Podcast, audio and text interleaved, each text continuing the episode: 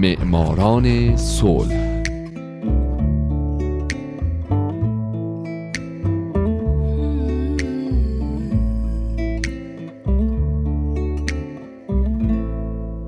شنوندگان عزیز دوستان گرامی حالا نوبت می‌رسه به یکی دیگه از برنامه های معماران صلح.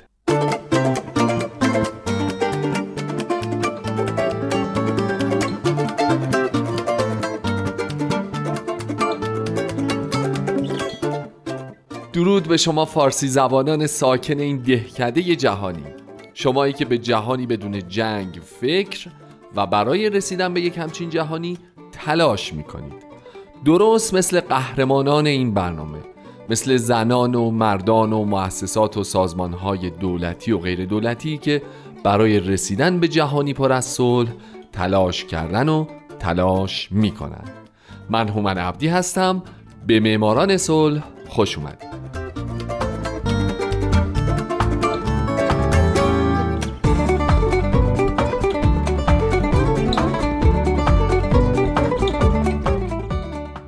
هفته سال 2001 سازمان ملل متحد قسمت سوم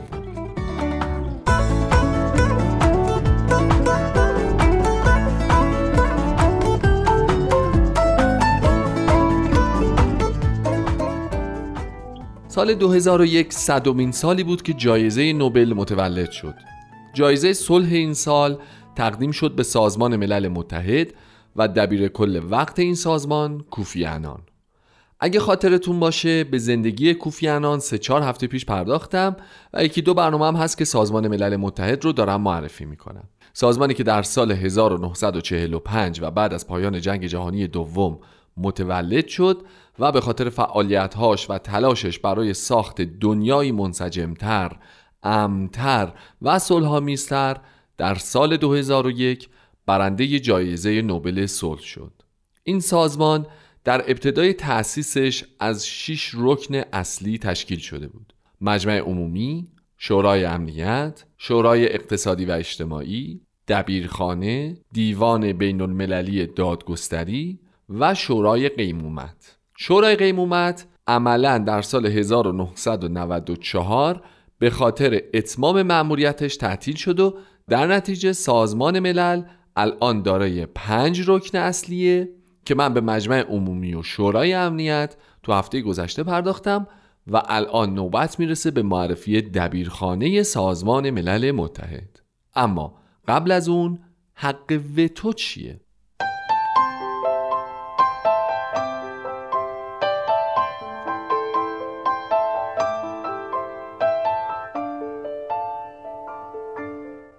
وتو به زبان لاتینی یعنی من من می‌کنم. این واژه اول در مجلس های دوره امپراتوری روم باستان به کار می‌رفت.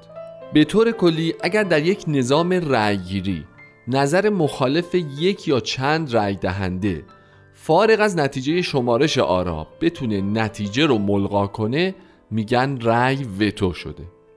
اعضای دائم شورای امنیت دارای حق وتو هن. در قوانین سازمان ملل اومده هر یک از پنج عضو دائمی شورای امنیت یعنی چین، فرانسه، شوروی که الان شده روسیه، انگلستان و آمریکا می توانند با دادن رأی منفی از صدور قطعنامه‌ای در شورای امنیت جلوگیری نمایند. این رأی منفی عضو دائمی شورای امنیت را که مانع از تصویب قطعنامه می شود وتو می نامند. خب طبیعیه که این حق خیلی خیلی مورد مخالفت قرار بگیره. به خصوص اینکه تا به حال چندین و چند بار یکی از اعضای دائمی که در مسئله زینف بوده سبب شده با وتوش شورای امنیت عملا فلج بشه و کارکرد خودش رو از دست بده. مثل استفاده از حق وتوهای مکرر آمریکا در خصوص قطنامه هایی که به اسرائیل نگاهی انتقادی داره. یا وتوی چین در خصوص اجرای عملیات حفظ صلح سازمان ملل در گواتمالا. چرا که این گواتمالا با تایوان همکاری داشته و مواردی خلاصه از این دست.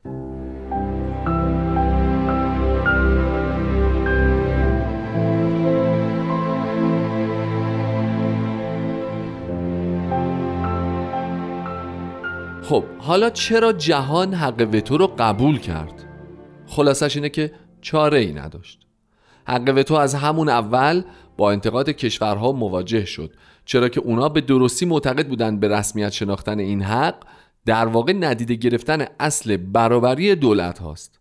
اما پنج عضو با این استدلال که بیشترین نقش اساسی رو در حفظ صلح و امنیت بین المللی و تأمین مالی و نیروی نظامی سازمان ملل بر عهده دارن و اگه صلح و امنیت بین المللی به خطر بیفته و اختلافی به جنگ منتهی بشه این اونا هستن که نقش اساسی در پیشگیری از خصومت ها و خاموش کردن آتیش جنگ دارن این امتیاز رو برای خودشون قانونی و بر حق می‌دونستند.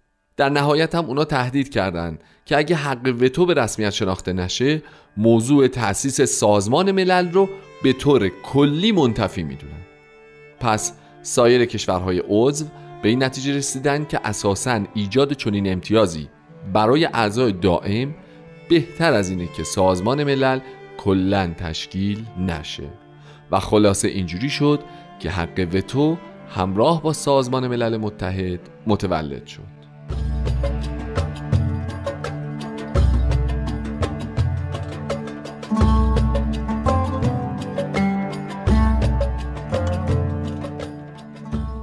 و حالا نوبت معرفی دبیرخونه سازمان ملل متحده. این رکن سازمان زیر نظر مستقیم دبیر کل سازمان ملل متحد و با کمک گروهی از کارمندان بین المللی در سراسر سر جهان اداره میشه. کارمندان بین المللی در سراسر سر جهان فعالیت می‌کنن و اطلاعات لازم رو برای جلسات اصلی سازمان به دست میارن. همه اونها منحصرا توسط دبیر کل انتخاب میشن. فقط در برابر دبیر کل پاسخگوان و در کشورهای جهان از امتیازات و مسئولیت های دیپلماتیک برخوردارند. دبیر کل و کارکنان دبیرخانه فقط مسئول سازمان هستند و نباید در انجام وظایف خودشون از هیچ دولتی یا نهاد خارج از سازمان دستور بگیرند. دبیر کل سخنگوی سازمان و رهبر غیررسمی اونه. از اون به عنوان مسئول ارشد اجرایی سازمان در منشور سازمان ملل متحد یاد شده.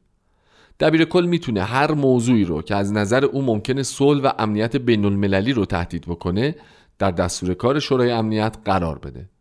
دبیر کل سازمان ملل به توصیه شورای امنیت از سوی مجمع عمومی انتخاب میشه.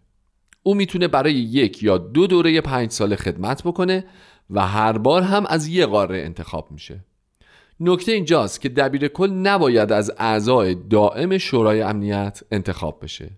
در حال حاضر بانکیمون دبیر کل سازمان ملل و آمار سال 2010 نشون میده که 44 هزار کارمند در سراسر جهان دارن زیر دستش کار می‌کنن.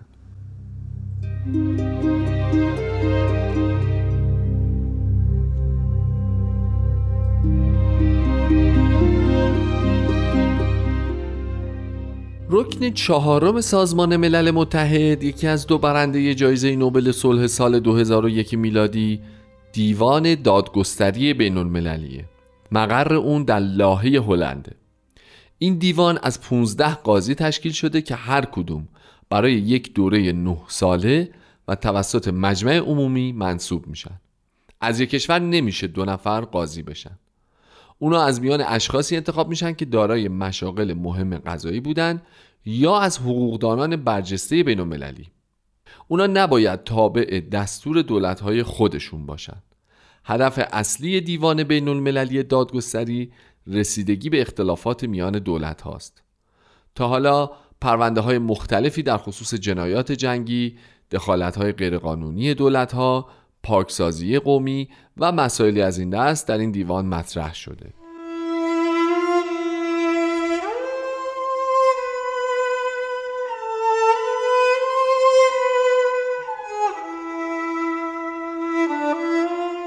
و اما رکن پنجم سازمان ملل شورای اقتصادی و اجتماعی این شورا به مجمع عمومی در ترویج همکاری ها و توسعه های بین المللی اقتصادی و اجتماعی کمک می‌کنه.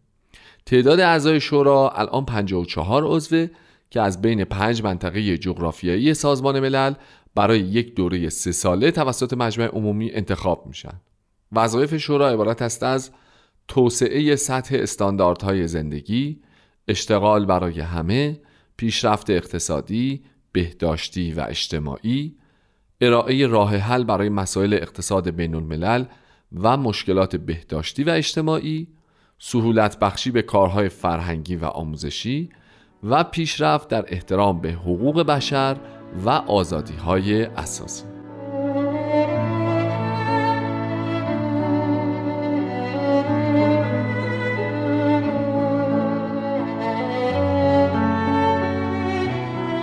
دوستان عزیز من فکر می‌کنم در قسمت بعدی معماران صلح صحبت در مورد سازمان ملل متحد رو تموم کنم و از هفته بعدش هم برم سراغ برندگان دیگه جایزه نوبل صلح. پس تا هفته بعد من هومن عبدی امیدوارم شما این که امروز یکی از شنوندگان برنامه بودید در آینده یکی از برندگان نوبل صلح باشید. شاد باشید و خدا نگهدار.